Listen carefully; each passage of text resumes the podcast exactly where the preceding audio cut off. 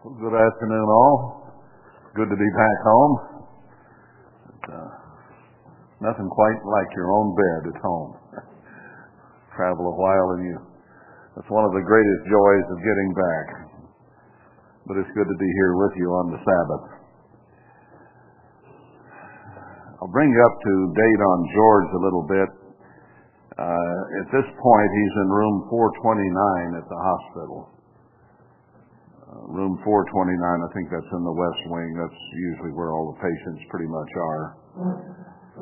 Uh, they took a biopsy, a, a bit of a bone out of his toe or his foot, I guess, to check because they saw that there was some in, uh, inflammation and so on there.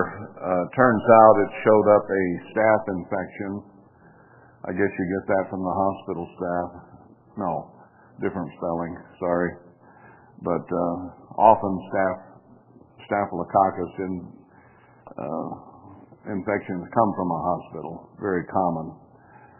Plus, uh, it appears another kind of in, uh, infection as well. Uh, they didn't name it exactly what it is, I guess, from what I gathered. Uh, but they've got him on antibiotics. He's feeling a lot better. I guess it's knocking the infections down. And his stomach doesn't hurt all the time like it was. The last two or three days, he's been kind of relieved of that. And he's eating better. Uh, so he's, he's feeling quite a bit better, actually, from everything I gathered. I'll get a chance to go see him maybe tomorrow or Monday and get a little bit better update. But uh, that so far is the way that is, and I'm glad he's feeling better.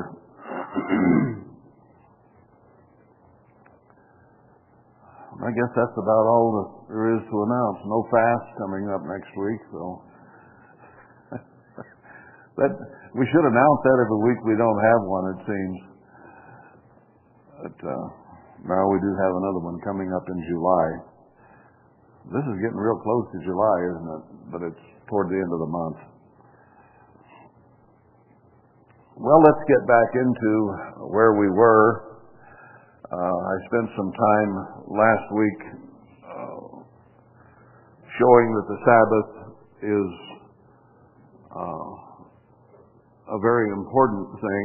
We went into the importance of it first, how important it is in the plan of God, and then into last week, uh, beginning into at least this, the symbolism of the Sabbath and what it means. I got into 2 Peter 3 8 and that whole chapter really, uh, where Peter was talking about the end time, and God is not short concerning his promise, uh, and said there that, that a day is as a thousand years.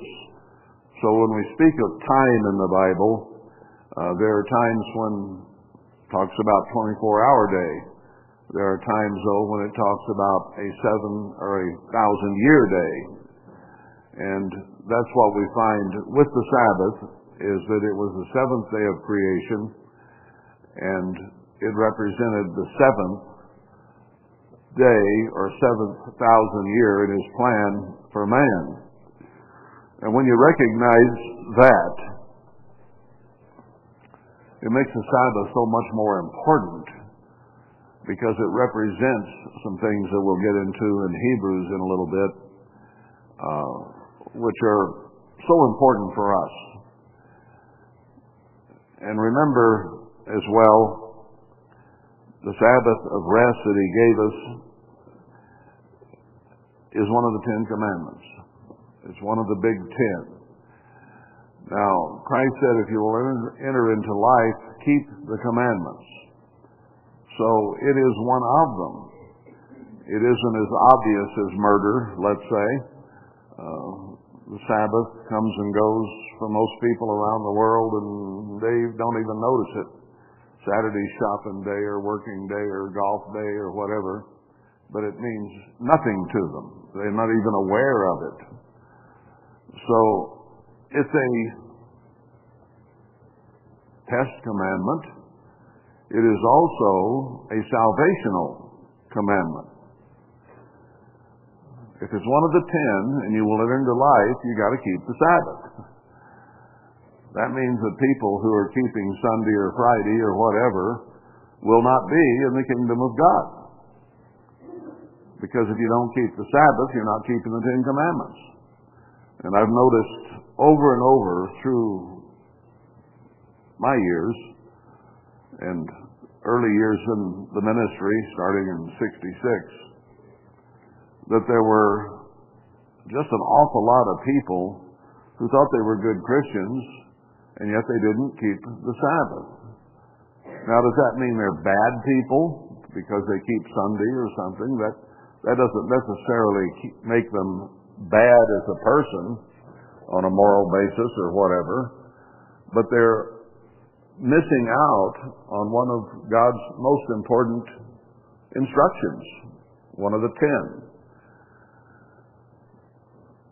It has to be pretty important to be put in that place.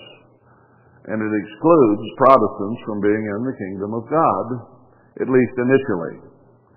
He has a plan and a purpose which is pictured by the Sabbath to have all those people who never understood the truth, the truth about the Sabbath, and never kept it, to have an opportunity to do so later on.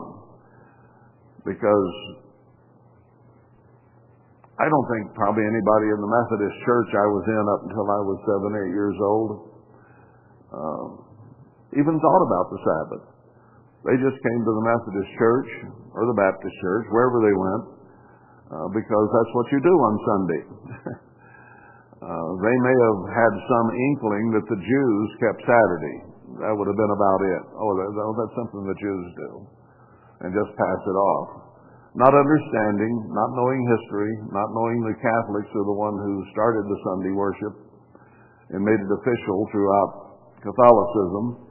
And the Protestants, when they reformed from the Catholics, didn't change that. They just kept on doing it, and they're they're very much Catholic still in most of the doctrines. They changed a few things.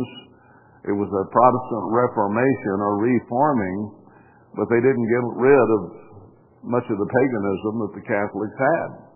So they're still pretty much one.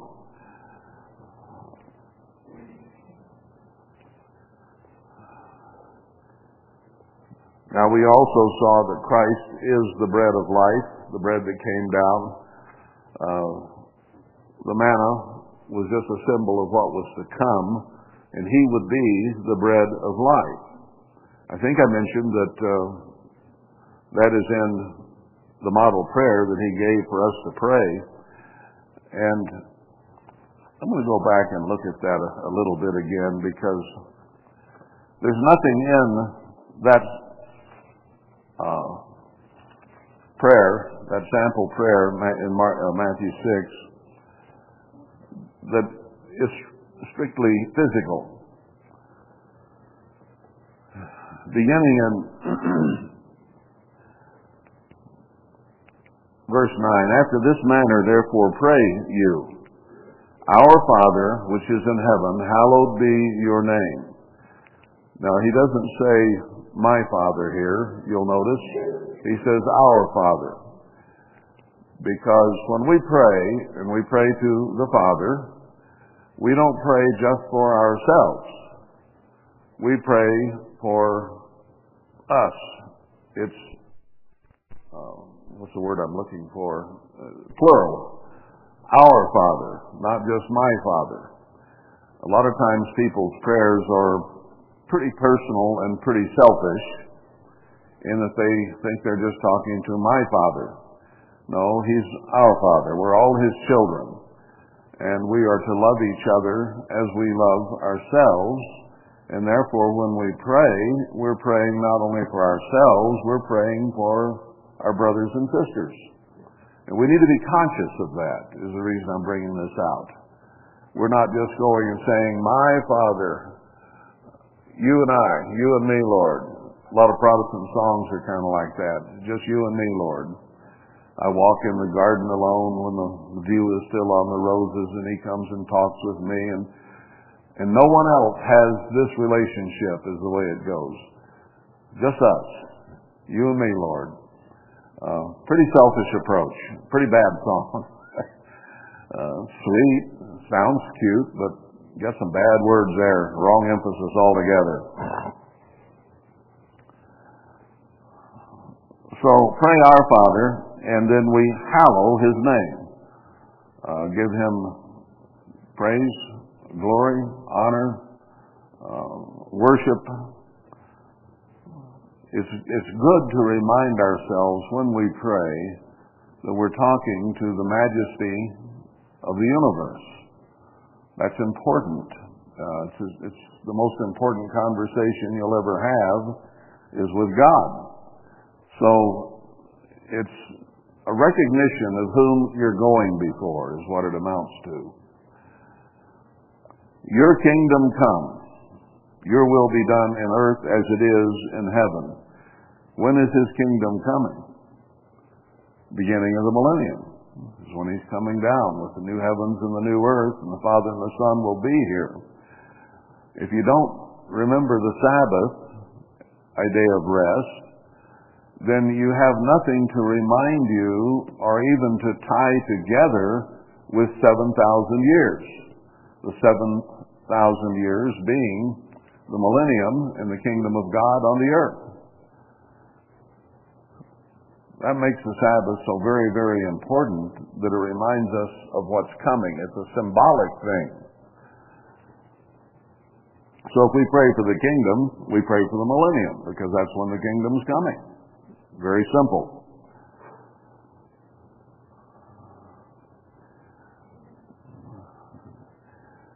Then the next thing he says, there's some really important things right after this. But the next thing he says is, Give us this day our daily bread. Now, is he talking about going to the grocery store and buying bread and God provides what we need so we can go buy bread and potatoes? No. Not at all. Who is our daily bread? Christ said, I am the bread. I am the light. If you don't partake of me, you will not be in eternity with me. So we need our daily bread from Christ. We need Him living in us, His Spirit in us, walking by His ways and His rules and His way of thinking. So praying for our daily bread means Jesus or Emmanuel be with me, be with us. Uh, because without Him we are nothing, and there is no eternity, immortal life, without Him. He's the gate, He's the way, the only way to be a part of the kingdom of God. And that's why that is put ahead of some of these other things that are important, see. Uh, you pray our Father and ask Him to give us our daily bread, which is Christ, living in us, walking in our lives. And then forgive us our debts as we forgive our debtors. And lead us not into temptation, but deliver us from, should say, the evil one. So we get these things in line this way. Hallowed be your name. Then uh, send your kingdom soon, because you and the Son are needed here desperately. and look at what's happening on this earth without them. And then give us our daily bread, which is Christ, because He is our Savior. Uh, he's our mediator. He's everything important to us in our connection to the Father. We don't pray directly to Him, but we pray our Father, as it says, who is at His right side, and every prayer goes through Him. So really, you're praying to both. Uh, the authority to get to God Himself came when Christ died for our sins, and the veil of the temple was rent in twain. And that's the first time that people have access to the Father. And it's only through Him that we gain that access. So we pray in His name to the Father. And then He gets down to relationship between people. Father, then the Son, and then people. Forgive us our debts as we forgive our debtors. And he makes it clear right after this uh, prayer, next two verses, that he will not forgive us unless we forgive others. It's that simple. We don't like that one. We don't want to follow through with that one sometimes. But if we do not forgive him, he will not forgive us. We, we read all these scriptures about forgiveness and mercy from God, but he's only willing to extend that if we do our part and show that we will forgive others. If we don't, we don't get it. And if you don't get forgiven, there's a lake of fire waiting. it's pretty simple language, pretty simple truth. But we like to carry grudges. We like to be mad a year or three later. We don't like to get over things. We don't like to forgive them and forget them. We like to wallow in it because we felt we were wronged in some way, and therefore that wrong has to be fixed. No, it doesn't. There are a lot of people who will do you wrong on this earth, and they'll never apologize. They'll never do anything about it. They just move on. So you have to forgive them whether they repent or apologize or anything else. It's your job to forgive the offenses that are there, and you can't make anyone forgive you. You can ask them, and they may or may not. But you've done your part if you forgive them and move on and don't bear grudges, don't bear resentment, just get over it. But sometimes our human nature doesn't want to give over it, get over it. There are people who have things against somebody from the time they were six or eight years old. Cousins, brothers, sisters. Never forgive them. It's just a fact of life. Christ says that won't work. Not in His kingdom it won't work. And don't lead us into temptation. Uh, God says He does not tempt any man. We're tempted of our own flesh and the devil. But He says, deliver us from the evil one, from Satan. Starts out talking about how we should have our relationship with God and then being delivered from Satan. These are the most important elements of human life, just here in these few verses.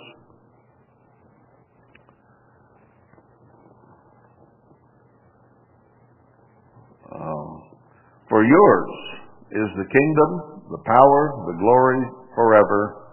Amen. Now you can expand on that. You don't repeat that prayer and those words every day. That's just a sample prayer, and he, because he says, after this manner. So the manner is the outline that he gave us here. These are the most important things to pray about, and we should remind ourselves of that as we pray. Uh, you can get into personal things.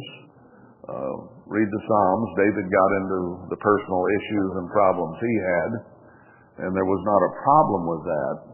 But be sure that you follow this basic outline of the things that are important to God and therefore to you, then add the other things. Now, the Sabbath is a particular part of this because it's the day out of seven uh, when we rest from other things and devote ourselves to God. Bible study, prayer, meditation, uh, we use it to seek God and to rest from all our other stuff and seek Him. Because without the Sabbath there, it's real easy to get entangled with this, that, the other thing, and kind of let God go through the week. Not that we should, but it's a natural thing to do when we get so busy with a thousand things we think we need to get done. But it should be a daily thing. Give us this day our daily bread, notice. We need to approach the Father and the Son and Christ, He being our bread, on a daily basis, but particularly on the Sabbath.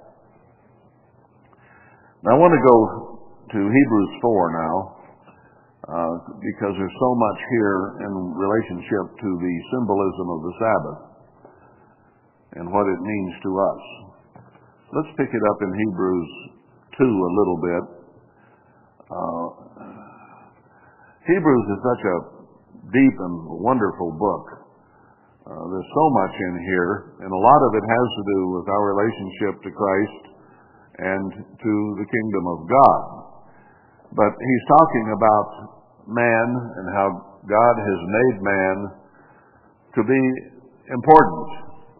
He's made him, us, for a little while lower than the angels, even as he did Christ, so he could die. Um, now he said he spoke to us by the prophets in chapter 1, but Paul thinking it was in the last days said, but in these last days he's given us Christ. So the New Testament was written as a direct result of his teachings to the disciples who became apostles and wrote down the words of Christ for us. So he is central to our salvation without going into a, a great deal of detail here in chapter 1. But because of this, he says at the beginning of 2, we ought to give the more earnest heed to the things which we have heard, lest at any time we should let them slip. What we've learned, we need to be very, very careful to keep and not neglect so great a salvation, chapter or verse 3. Uh, he gave us signs and wonders, which are recorded in Acts 2 and other places. In verse 6, he says, In a certain place, it says, What is man that you are mindful of him? We're just little specks down here on the earth. Uh, God is so much more powerful and so far above and everything. Why do you visit man? What's, what's important about man? You made him a little lower than the angels. You crowned him with glory and honor and did set him over the works of your hands. He gave Adam and Eve a great deal of responsibility there in Genesis by putting them over the animals and uh, the creation, and we're told to dress and keep it and make it a good place, not let it get out of hand. You put all things in subjection under his feet. Now, verse 9, but we see Jesus, who was made a little lower than the angels for the suffering of death, crowned with glory and honor, that he, by the grace of God, should taste death for every man. His life being so much greater than ours that it, his death and his blood could cover all of us. For it became him, for whom are all things, and by whom are all things, and bringing many sons to glory, to make the captain of their salvation perfect through suffering. Though he suffered a great deal on this earth, he was a man of sorrows in many respects, uh, because he carried the weight of what he was doing, uh, weight of all man's sins as he walked through life. And he told us that we would suffer as well and have many afflictions to teach us and to help us learn humility, meekness, love, kindness, and not the works of the flesh. And he says, we're one with him in verse 11. Verse 14, For as much then as the ch- children are partakers of flesh and blood, he also himself likewise took part of the same, that through death he might destroy him that had put the power, that had the power of death, that is, the devil. Satan has killed a lot of people, and Satan is about to kill a whole lot more people. Uh, so he's had that power. But Christ has power over death and can resurrect those that Satan has killed and will. I did not say, unless you heard it that way, that all these Methodists and Baptists and Church of Christ and Mormons and Catholics and all these people uh, would not be in the kingdom of God. They won't be in the kingdom of God in their present state. And God has provided a way in the last great day of the feast for those people to be resurrected to physical life and truly taught about God's way and have an opportunity to follow it. So it doesn't matter on this life whether they lived a day or a hundred years uh, and didn't know the truth. They will have an opportunity to learn it and an opportunity to live with it. Most of my relatives are in that category. They lived their lives on this earth and never knew God, the true God. They might have been religious, but it wasn't God's religion. Uh, you have to have the truth. And the truth is in here, and they don't follow this. They don't read it much. Uh, Catholics discourage reading the Bible. And they made their own translation, which is quite a bit different, but still very pagan. The Mormons hardly read the Bible at all. They use the Book of Mormon for the most part. Uh, Methodists and Baptists use maybe 10 verses of the Bible, maybe a few more than that, but uh, they don't certainly read every word of God and live by every word of God. But these people will all have a chance. And if we're part of the bride of Christ, they will be God's and our children, and we will help raise them according to God's way, way and most people will ultimately be saved, just not in the first resurrection.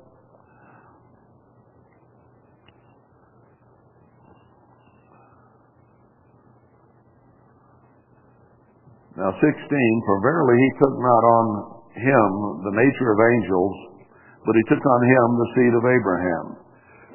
Wherefore, in all things it behooved him to be made like to his brethren, that he might be a merciful and faithful high priest in things pertaining to God, to make reconciliation for the sins of the people. For in that he himself is suffered, being tempted, is able to succor them that are tempted. He's been through it. When he was here on this earth, he was tempted in all points like as we are. I have run into people through the years who do, do not believe that. Well, if he was God, he could have been tempted to sin. Well, being tempted is not sin.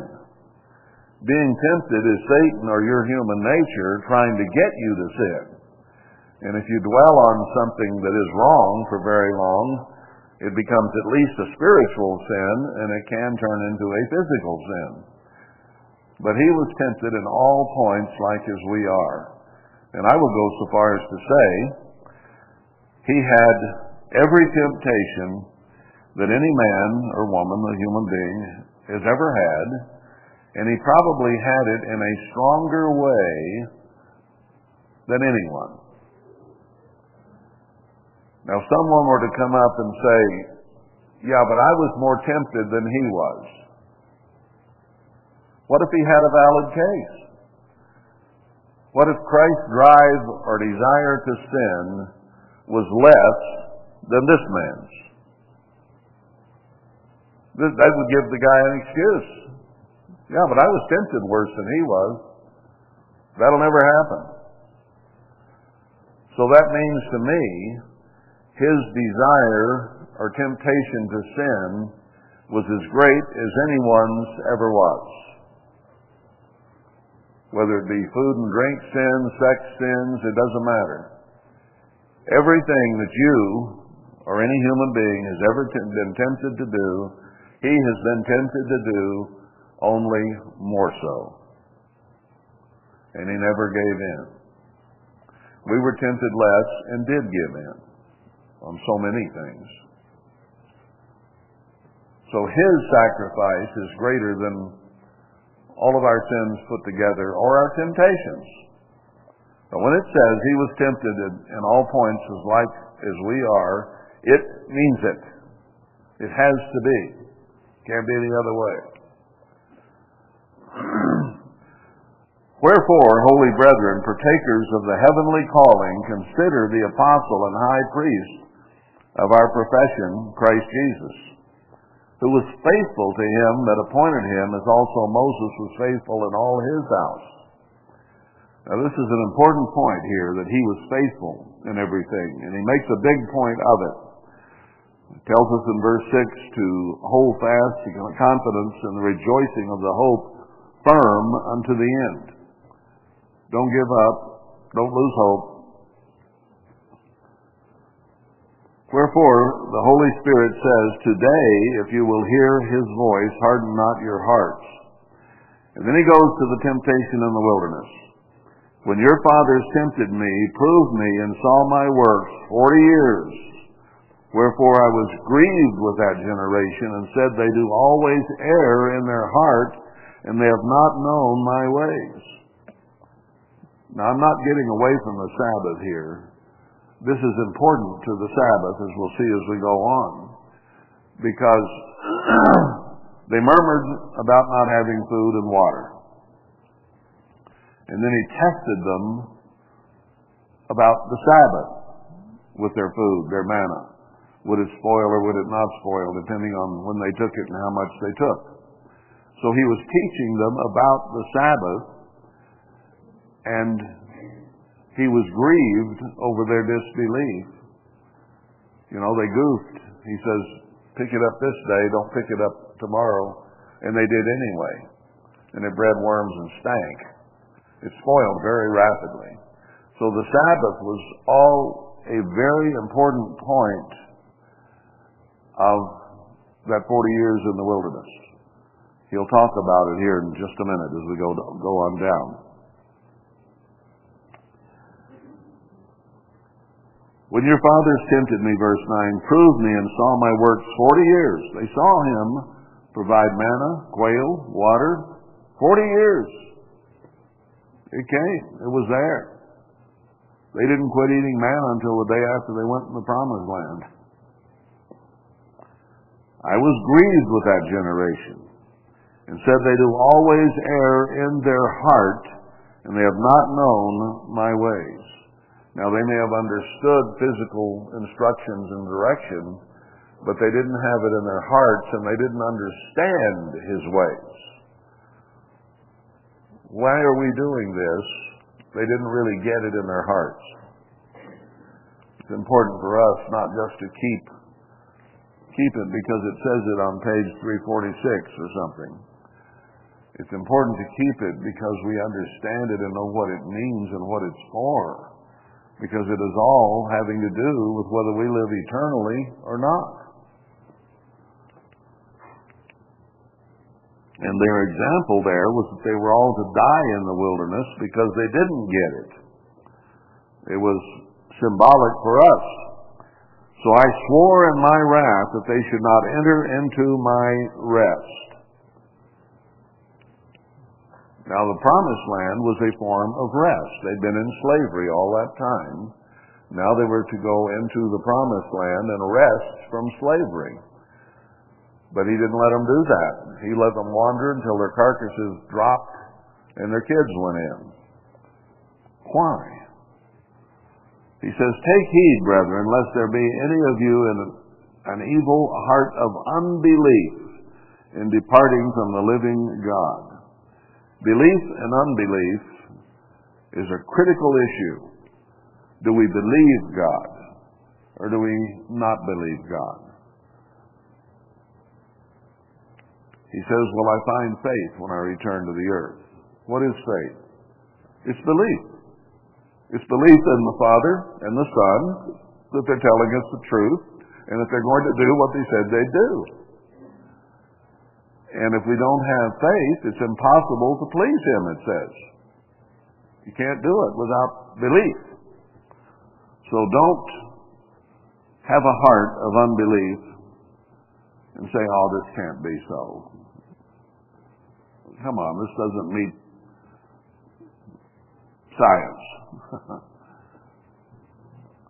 but exhort one another daily while it is called today, lest any of you be hardened through the deceitfulness of sin.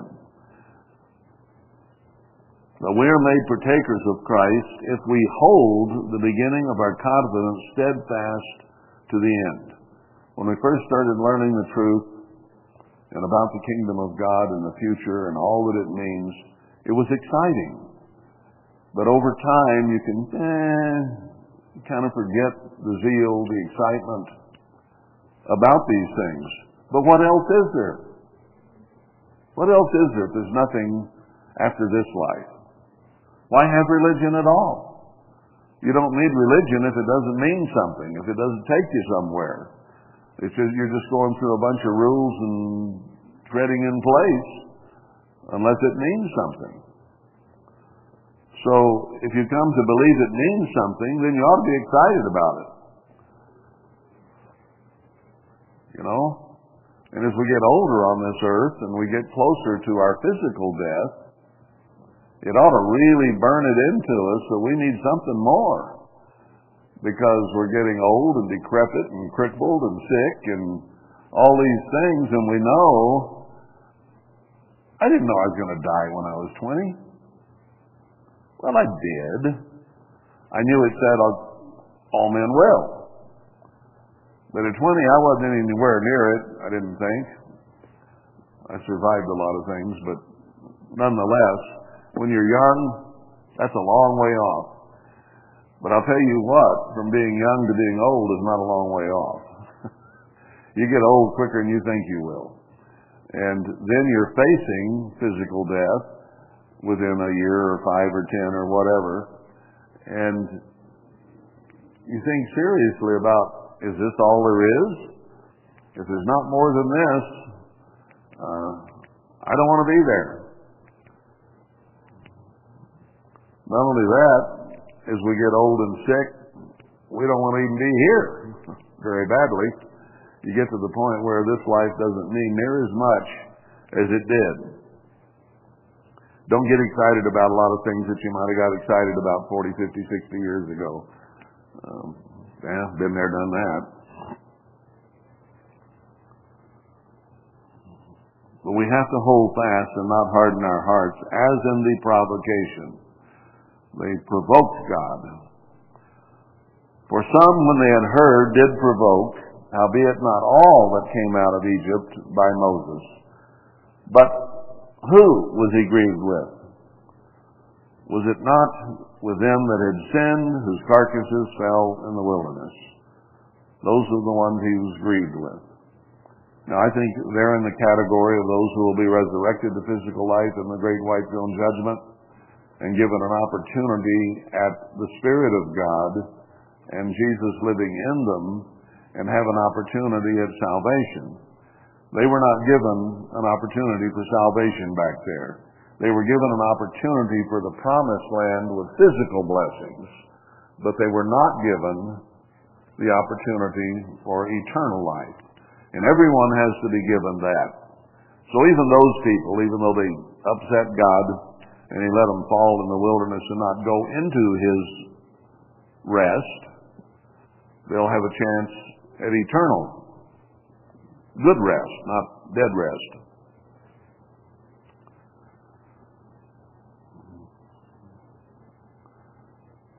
Okay, verse 18, And to whom swore he that they should not enter into his rest, but to them that believed not? So we see that they could not enter in because of unbelief, lack of faith, lack of trust, lack of willingness to obey God and find His favor and mercy and forgiveness. That wasn't in them. They didn't believe. You brought us out here to kill us. You, you're going to let us die of thirst. You're going to let us die of starvation. Whatever. They just didn't believe God. Now we're in a different circumstance today. Do we believe God when He says we could enter into His rest? Not the rest of the physical promised land. We may for a few years here, but I don't mean eternally. Then chapter 4 is where he gets into the real symbolism. Let us therefore fear, lest a promise being left us, left us of entering into his rest, any of you should seem, should seem to come short of it. So he's saying to New Testament Christians there is a promise of entering the rest of God. Not the wilderness of old, but a rest that we have to look forward to from this chaos and misery and frustration on this earth. For unto us was the gospel preached as well as to them, but the word preached did not profit them, not being mixed with faith in them that heard it. God's going to deliver us. Okay, that sounds good, but they didn't really believe it. And as soon as they got on the other side of the Red Sea, which should have really opened their eyes, they still didn't believe it. But you didn't bring me water over here. Where's the water truck? No faith. No real belief in God. You know, belief in God requires believing something you can't see. We'll get into that here in a little bit.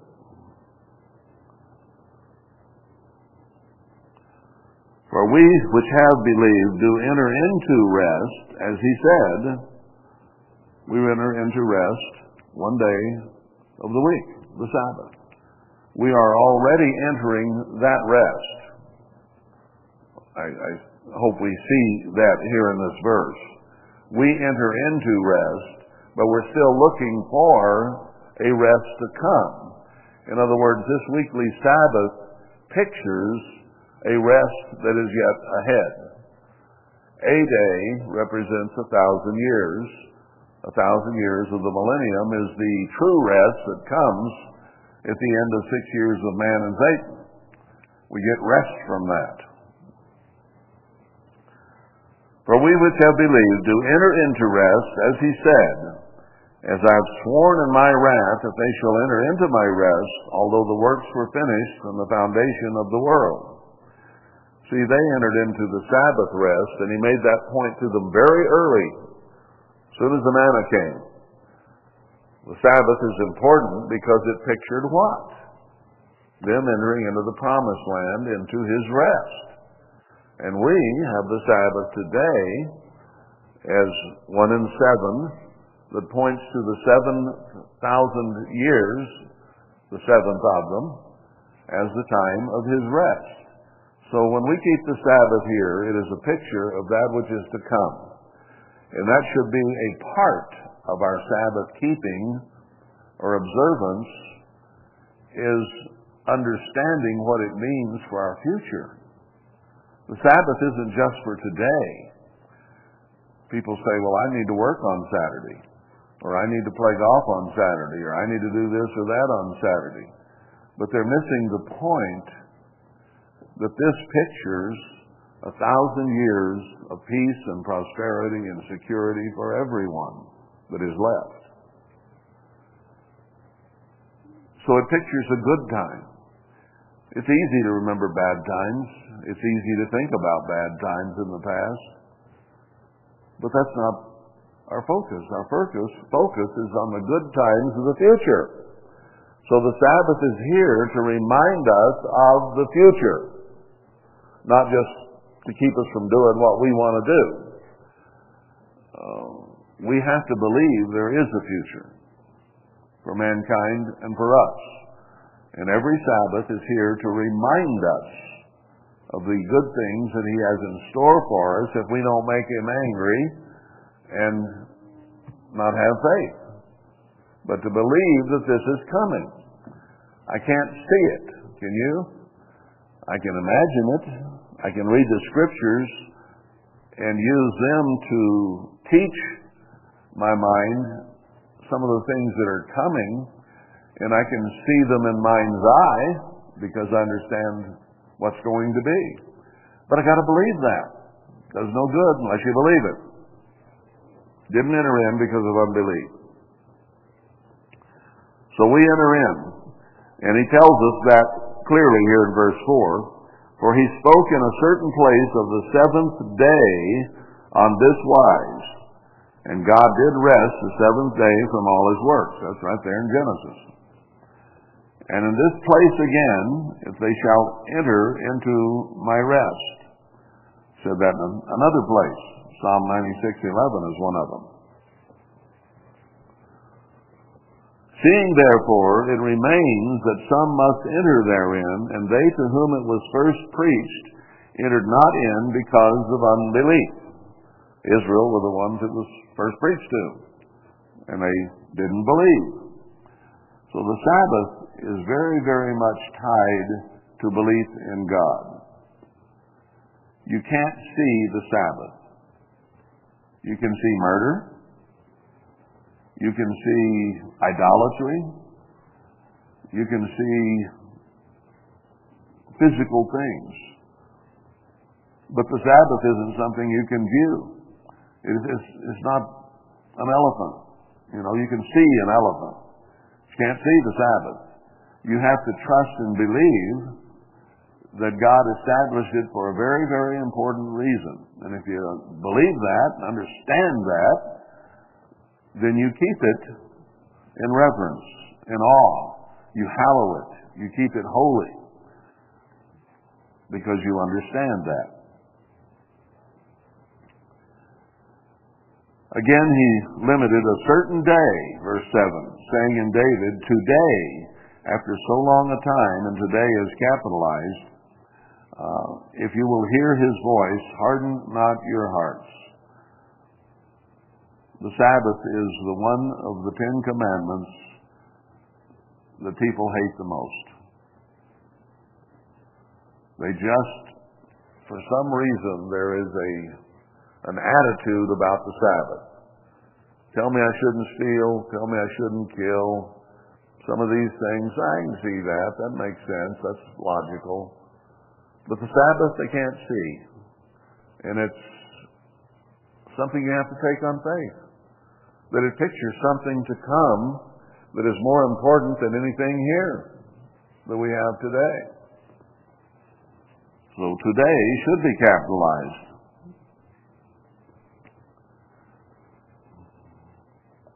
Verse 8, For if Jesus had given them rest, then would he not afterward have spoken of another day? So it only pictured something to come. There remains, therefore, a rest to the people of God. Now he said that the seventh day is one that we enter into. So we enter into that rest every week. But this is speaking of the future. There remains a rest to the people of God, something different than keeping the weekly Sabbath or the holy days. For he that is entered into his rest, he also is ceased from his own works as God did from his. Let us labor, therefore, to enter into that rest, lest any man fall after the same example of unbelief. The millennial rest is to come, and let us labor to be there. For the word of God is quick and powerful and sharper, sharper than any two-edged sword, piercing even to the dividing of asunder of soul and spirit, of the joints and marrow, and it is a discerner of the thoughts and intents of the heart. These words, this book, this Bible, uh, can pick us apart and show what we really are. Neither is there any creature that is not manifest in his sight, but all things are naked and open to the eyes of him with whom we have to do. You can't hide a thing from God. It's all there. And he can read your heart and your mind. So don't think you can deceive him. You may deceive yourself, but you can't deceive him.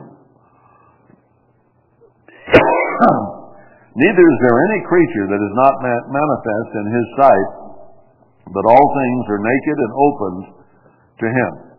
Seeing then that we have a great high priest that is passed into the heavens, Jesus, the Son of God, let us hold fast our profession. It's not just some things we believe. Christianity is a profession. It's something that you do in order to live. Now, we have professions on this earth physically, architectures, lawyers, uh, whoever.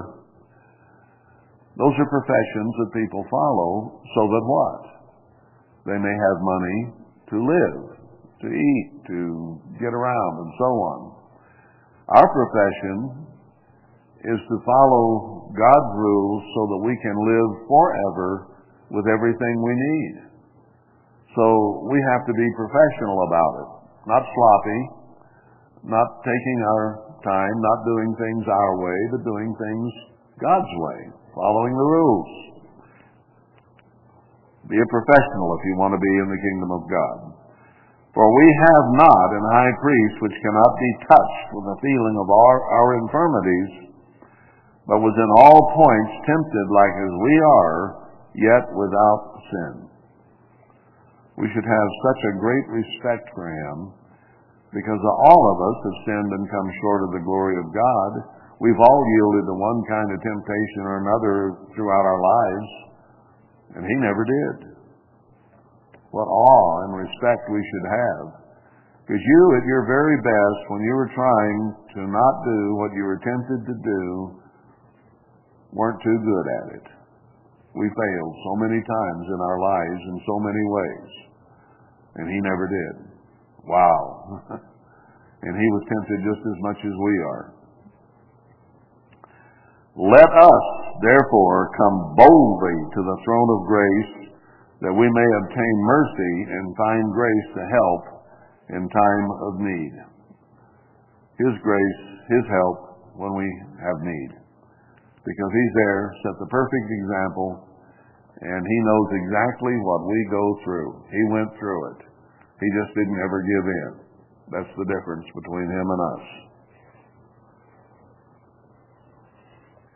Now let's go to Romans 1. Romans 1. You might think, what does this have to do with the Sabbath? But it actually does have a lot to do with the Sabbath.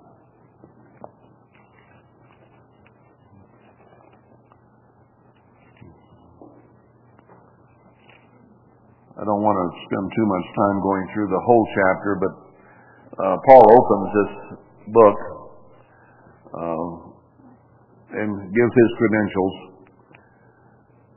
And then he gives Christ credit for everything in verses 3 and 4 and so on. Uh, verse 6, among whom are you also the called of Jesus Christ? And he's writing this to all that are in Rome, called to be saints. Uh, and so he, he goes through this beginning. It says he's longed to see them. Then down in verse 12, that is, that I might be comforted together with you by the mutual faith, both of you and me. Belief, faith, trust is what he brings up here. How can we trust God? How can we have belief? How can we do what he's talking about? Now I would not have you ignorant, brethren, that oftentimes I purposed to come to you, but was let hitherto, that I might have some fruit among you also, even as among other Gentiles. I am debtor both to the Greeks and to the barbarians, both to the wise and the unwise. So uh, these were Gentile peoples, mostly in Rome. So he's giving them uh, uh, respect that they should have. And that he should preach the gospel to those that were Rome also. For I am not ashamed, verse 16, of the gospel of Christ, for it is the power of God unto salvation to everyone that believes. Belief, again. You gotta believe it. To the Jew first and also to the Greek. For therein is the righteousness of God revealed from faith to faith, as it is written, the just shall live by faith. If you don't believe something, it's really hard to accomplish it. Isn't that true? Anybody that does physical things on this earth and accomplishes beyond average or normal, they have to really believe in something. If you're going to go try to be an Olympic track star, you have to believe with all your heart that you can do that. And in that belief, you then practice and practice and practice. Sometimes 8, 10, 12 hours a day they practice at what they're trying to do. And you're not going to put in that kind of effort and that kind of interest unless you really believe it's going to happen. Now, somebody else might look at you and laugh and say, they aren't Olympic material. They don't have the kind of skill that is required to be that. But they believe it. And there are some who did not have enough skill, who overcame and went anyway, and in some cases won, because they believed that much and put that much into it. But if somebody doesn't believe they're going to be there and do it, they won't put it in, you know, somebody said, I think I'll sign up for the Olympics this year. Okay, what's your practice schedule? Nah, I'll just go. no, it don't work that way. You don't learn to play a, play a piano that way. it takes some practice. So if you want to be in the kingdom of God, you have to believe that it is possible, and you have to believe that if you do the things you're supposed to do, it will happen.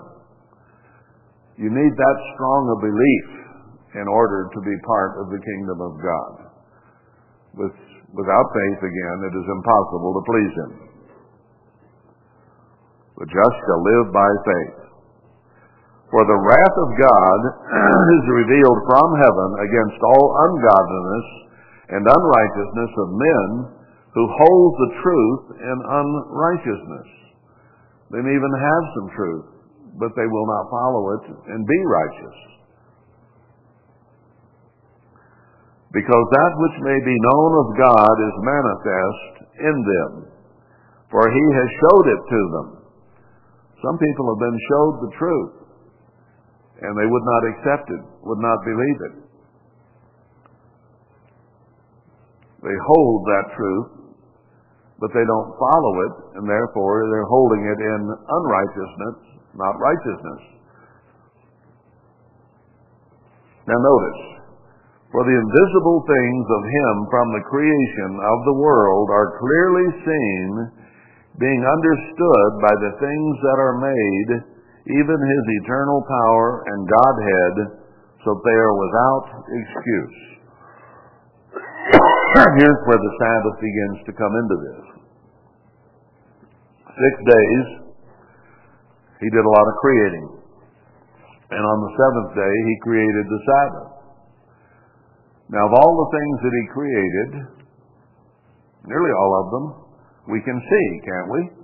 We see the sun, we see the moon, we see the stars, we see the elephants and snakes, we see the grass and flowers and trees. We see all these things that are manifestation of what God has done. And it is only logical that there had to be something greater than all these things who made them. They didn't evolve from lower nothingness into the complexity that is around us without some mastermind having the power and the ability to create it. I believe someone made this light.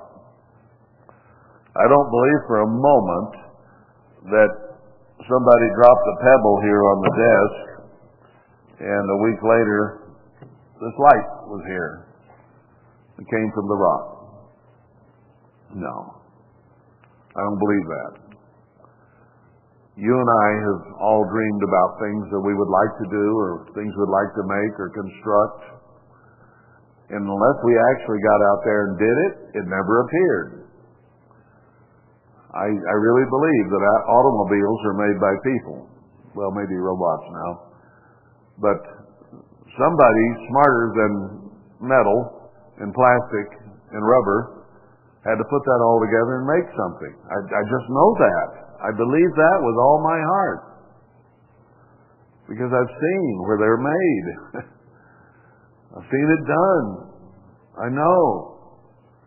Besides that, it just doesn't make any sense that it just appeared. But one in my driveway then. Can I drop a couple rocks over there in the driveway and next week I'll have a nice new car? I don't think so. Somebody has to make it and I gotta go buy it. That we don't have any trouble believing that, do we? And yet we have an earth that we live on that is so much more complicated, everything's so much more interwoven than an automobile that there's no comparison. So many things depend on something else to even survive. Hummingbirds kind of need flowers, you know. They couldn't survive without the food they get unless you give them some sugar water, which is probably not really good for them anyway, but so what? Nonetheless, everything had to be made from something. And God says that the things He made have to be understood by the things that are made. So we can understand God through the creation. Now, as I said, everything we see around us is something He made. But there's something He made that we don't see. That's the seventh day Sabbath. You can't see it. You can't feel it. You can't touch it. It's just invisible. You'd never know it was there unless somebody told you that's the day that I created for me and for spiritual things in the future. The seven thousand years of millennium and peace. You just wouldn't see it. It isn't visible. But he's saying that the invisible things of him from the creation are clearly seen. We see the Sabbath because he told us about it, and he told us to keep it. Because that, when they knew God, they glorified him not as God, neither were thankful, but became vain in their imaginations, and their foolish heart was darkened. Now we're beginning to talk about mankind who was shown truth and rejected it and did their own thing. And that's what's going on around us everywhere today. Professing themselves to be wise, they became fools and changed the glory of his of the uncorruptible God into an image made like the corruptible man to birds, four-footed beasts, and creeping things. In other words, they began to worship the things that are here that they can see instead of God whom they can't see or his keeping his Sabbath which they can't see. They begin to worship what they can see. Mother Gaia. They worship earth. They worship animals on the earth and put them on a level higher than humans. And there are people, billionaires today, actively trying to kill off the people and save the birdies. That's what they're doing. It's right here. Wherefore God also gave them up to uncleanness through the lusts of their own hearts to dishonor their own bodies between themselves, who exchanged the truth of God into a lie and worshipped and served the creation, Gaia, more than the Creator, who is blessed forever. They worship elephants and squirrels and each other, make idols of ourselves. For this cause God gave them up to vile affections, for even their women did change the natural use into that which is against nature. So he addresses homosexuality very clearly here and says that because they began to worship the earth and the animals and themselves, they completely forget God and they forget the natural uses that God made. And that's where homosexuality comes from. And boy, is it becoming rampant today. Now it's taken over everything. But it's weird. It's queer, to use the word. It's ungodly completely. Now they're getting where they'll put you in jail for saying that, but that's what God says. That's what's it's here. Vile affections. Likewise also the men, leaving the natural use of the woman, burned in their lust one toward another. Completely forgot how God made us, what He made us for, and while they're trying to figure out whether they're gender 14 or 53, the world's coming apart around them. And even as they did not like to retain God in their knowledge, God gave them over to a reprobate mind to do those things which are evil, inconvenient,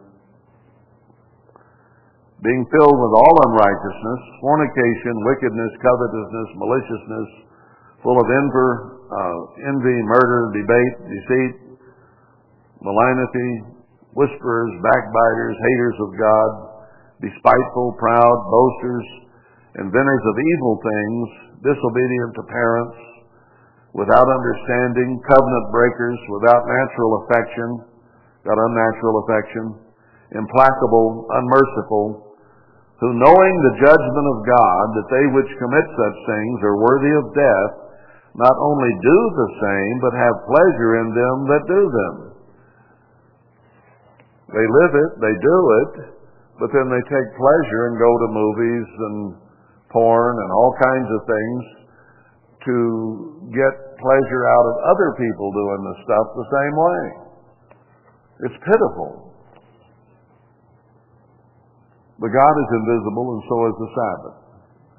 You have to believe in God, and you have to believe in His Sabbath. It's one of the test commandments, one of the Ten Commandments, and you have to keep the commandments if you will enter into life. The Sabbath pictures the beauty of the thousandth 7,000 year, or the seventh year, thousand years, as the time of God's rest, when the whole world will rest. Satan will be bound. We will have people, spirit beings, who will come and tell us when we start to sin, uh uh-uh, don't do that. So you get reminded. And people will have a lot better chance at salvation under those conditions than they do today.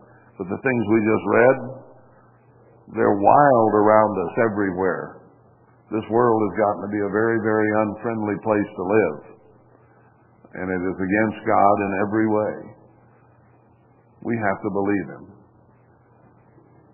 And when He says you got to keep the Sabbath, we better believe Him.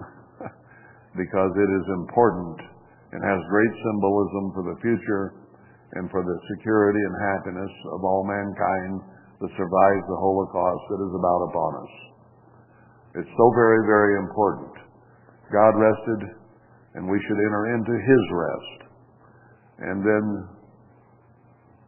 eternally, the rest of being immortal, eternal, no more tears, no more pain, no more death. None of these things that face us today will we ever face again if we enter into His rest. That's why it's so important to enter it every week to remind us. And we should think about it. What does this day mean? Why am I sitting here instead of out there working? Because I'm thinking about the things that are to come and I'm bolstering my belief in it, my faith in it, my hope in it, so that I don't give up hope and give up eternity. So the Sabbath is symbolically very, very important in our future, and we need to be very, very aware of that. So that's enough for today.